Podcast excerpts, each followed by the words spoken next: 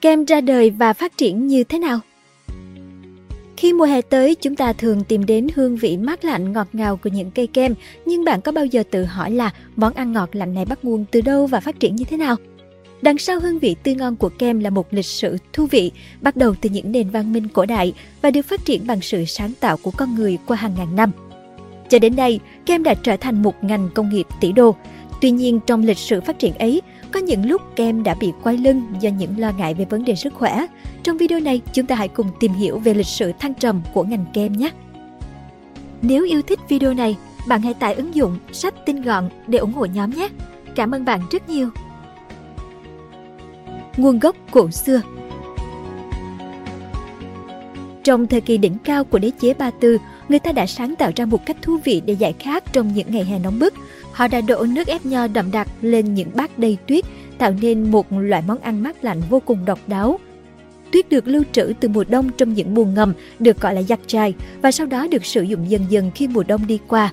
Thậm chí vào mùa hè, người dân vẫn có thể khai thác băng tuyết từ dãy núi Ekbatana gần đó. Quá trình ướp lạnh đã được phát triển và hoàn thiện hơn vào khoảng năm 400 trước công nguyên, khi người Ba Tư đã tạo ra một phương pháp ướp lạnh đặc biệt để giữ lạnh cho nước hoa hồng và bún miếng, những món ăn dành cho hoàng gia vào mùa hè. Băng tuyết được phối hợp với nghệ tây, trái cây và nhiều hương vị khác để tạo ra một món ăn có thành phần giống như kem hiện đại. Tuy nhiên, việc xác định người phát minh ra kem không phải là điều dễ dàng. Dựa trên các bản ghi chép hiện có, Nguồn gốc của kem có lẽ bắt nguồn từ khoảng năm 200 trước công nguyên, khi người Trung Quốc cổ đại tạo ra một món ăn từ gạo và sữa, sau đó được làm lạnh bằng cách đóng gói và vùi trong tuyết. Đây là thời nhà thương dưới triều vua Thiên Ất, ông đã chiêu mộ hơn 90 người đàn ông để pha chế một hỗn hợp gồm bột, lông não và sữa trâu với nước đá. Người Trung Quốc cũng là những người tiên phong trong việc chế tạo máy làm kem. Họ sử dụng một chậu chứa hỗn hợp siro, sau đó đóng gói chậu lại và vùi vào trong tuyết và muối. Ngoài ra, theo các bạn ghi, Alexander Đại Đế rất yêu thích món tuyết trộn với mật ong, một loại thực phẩm giống như kem. Hoàng đế Nero Claudius Caesar của Rome cũng đã cho thu thập băng tuyết từ các dãy núi để trộn với nước trái cây, tạo ra một loại kem trái cây sơ khai. Những cách thức này cho thấy sự phát triển ban sơ của kem trong lịch sử nhân loại. Tuy nhiên, vào thời điểm này, kem chỉ dành cho giới quý tộc và vua chúa, do không phải ai cũng có khả năng thu thập băng tuyết từ những ngọn núi cao bắt đầu lan tới châu Âu. Marco Polo, nhà thám hiểm nổi tiếng của Italia, được cho là đã mang công thức làm kem từ Trung Quốc về quê hương vào thế kỷ 13. Công thức này tương đương với cách chế biến nước trái cây ướp đá mà chúng ta đã quen thuộc ngày nay. Sự mới mẻ và hấp dẫn của món tráng miệng này đã ngay lập tức thu hút sự quan tâm của giới quý tộc Italy, trong đó có nữ công tước Catherine de Medici, sinh năm 1519, mất năm 1589, khi kết hôn với Henry đệ nhị, vị vua của nước Pháp vào năm 1533, bà đã đưa món tráng miệng này vào cung điện Pháp. Vào những năm 1600, vua Charles đệ nhất của Anh đã trở thành một người hâm mộ cuồng nhiệt của món kem. Ông cho rằng đây là một món ăn chỉ dành cho hoàng gia và đã trao thưởng cho các đầu bếp hoàng gia để giữ bí mật công thức làm kem. Câu chuyện về kem tại Pháp và Anh không được tiết lộ cho công chúng cho đến thế kỷ 19. Do đó ngày nay vẫn còn nhiều tranh cãi về tính xác thực của những thông tin này. Một trong những địa điểm đầu tiên phục vụ kem cho công chúng tại châu Âu là quán cà phê Prokop ở Pháp vào cuối thế kỷ 17. Kem tại đây được chế biến từ sữa, kem, bơ và trứng. Tuy nhiên vào thời điểm đó, kem vẫn chỉ dành cho giới thượng lưu và chưa thực sự phổ biến rộng rãi trong xã hội. Du nhập vào Mỹ những đề cập đầu tiên về kem tại Mỹ xuất hiện vào năm 1744 khi một thực dân Scotland đến thăm một ngôi nhà của thống đốc Maryland Thomas Bladen. Tại đây, ông đã được dùng bữa tối cùng với chủ nhà với món tráng miệng kem dâu đen. Ông đã ghi nhận lại trong nhật ký của mình về vị ngon của món ăn mà ông nếm được. Mãi đến năm 1777, quảng cáo đầu tiên về kem mới xuất hiện trên tờ New York Gazette một người bán kẹo trở về từ London mang tên Philip Lindsay tuyên bố rằng cửa hàng của ông có thể cung cấp kem mỗi ngày cho tất cả mọi người. Lindsay đã trở về từ London cùng với công thức nấu kẹo từ mứt và thạch. Ngoài ra, ông còn mang về nhiều công thức bánh ngọt khác nhau và cao cấp nhất chính là kem. Kem được sản xuất bằng cách tạo nên hỗn hợp của kem, đường, sau đó sử dụng muối và nước đá để làm lạnh nên có giá thành khá rẻ. Những vị tổng thống Mỹ đầu tiên cũng tỏ ra khá thích thú với món ăn có tên là kem. Tổng thống George Washington đã mua tổng cộng khoảng 200 đô la kem, tương đương với 3.000 đô la hiện nay, vào mùa hè những năm 1790 để sở hữu hai thùng thiết chứa kem. Một vị tổng thống Mỹ khác là Thomas Jefferson đã sáng tạo nên một công thức làm kem vani cho riêng mình và vợ của ông cũng đóng góp bằng món kem dâu đen của mình.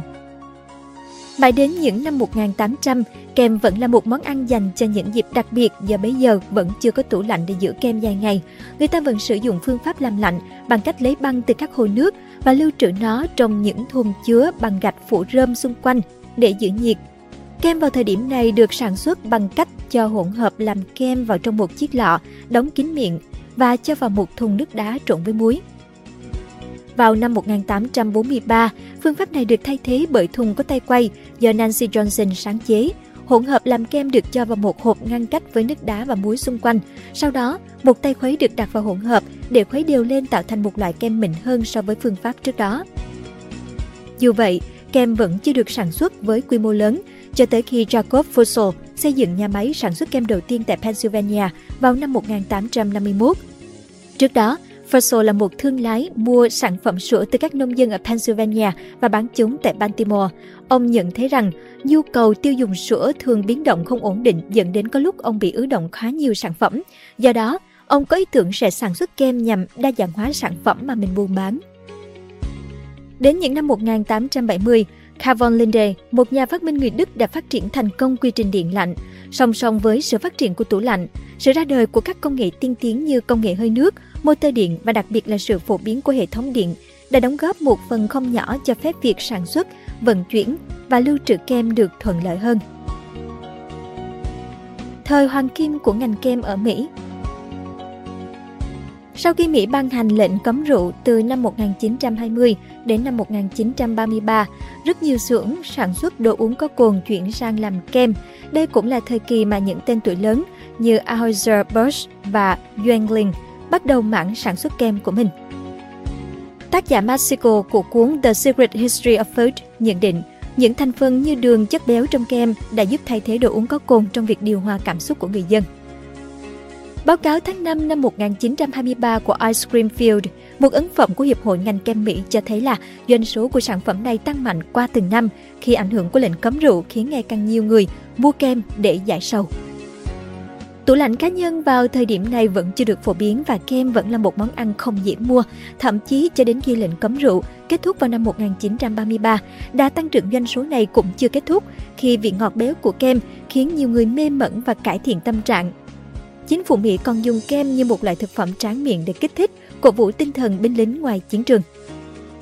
Tác giả Siegel cho biết, Mỹ đã cho xây dựng những nhà máy sản xuất kem ở ngay gần tuyến đầu chiến trường để có thể vận chuyển kem đến cho từng binh lính.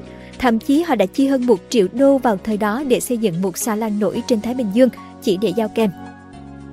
Số liệu của Bộ Nông nghiệp Mỹ USDA cho thấy vào năm 1946, Mỹ đã sản xuất bình quân 22,7 pound kem trên mỗi đầu người, tương đương 10,3 kg. Việc cổ vũ tinh thần binh lính bằng kem này đã tạo nên cú hích cực lớn cho ngành công nghiệp thực phẩm kem. Ngoài ra, sự bùng nổ của cơ sở hạ tầng như đường cao tốc hay sự xuất hiện và phổ biến ngày càng rộng của tủ lạnh càng khiến món kem trở nên dễ tiếp cận với người dân hơn nữa.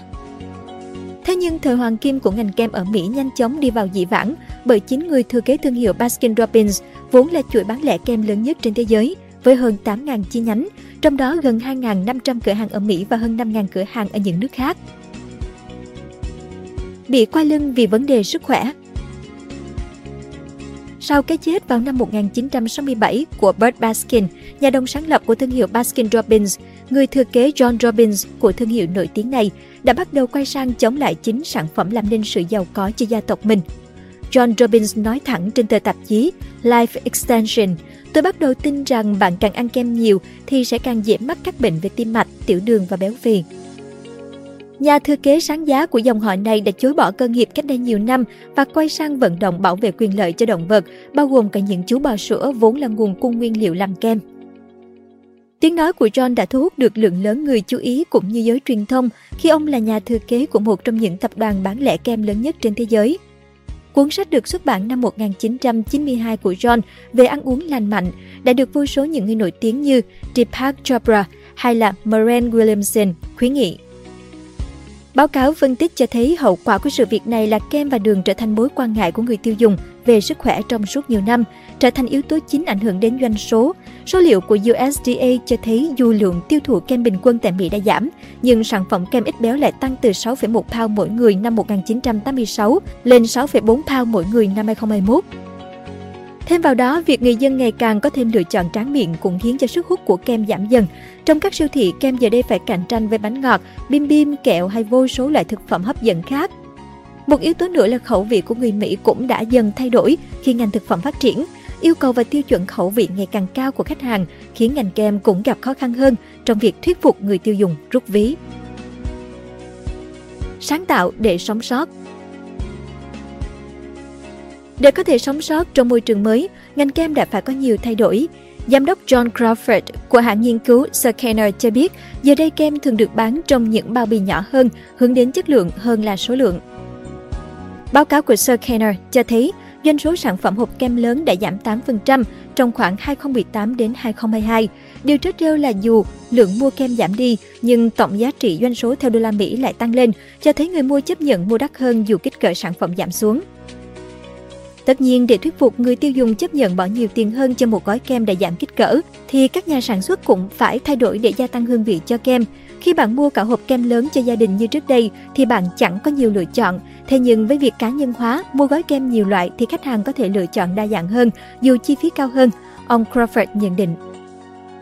Chiến lược thu nhỏ kích cỡ, đa dạng hóa khẩu vị và tăng giá bán đã giúp nhiều thương hiệu kem sống sót trong bối cảnh người tiêu dùng khó tính hơn, cũng như quan tâm nhiều đến sức khỏe hơn. Báo cáo của Circana cho thấy trong năm 2022, tổng doanh số ngành kem đạt 7 tỷ đô la Mỹ và những quán bán kem di động vẫn là thứ không thể thiếu trong ngày hè tại nước Mỹ. Cảm ơn bạn đã xem video trên kênh Người Thành Công. Đừng quên nhấn nút đăng ký và xem thêm những video mới để ủng hộ nhóm nhé!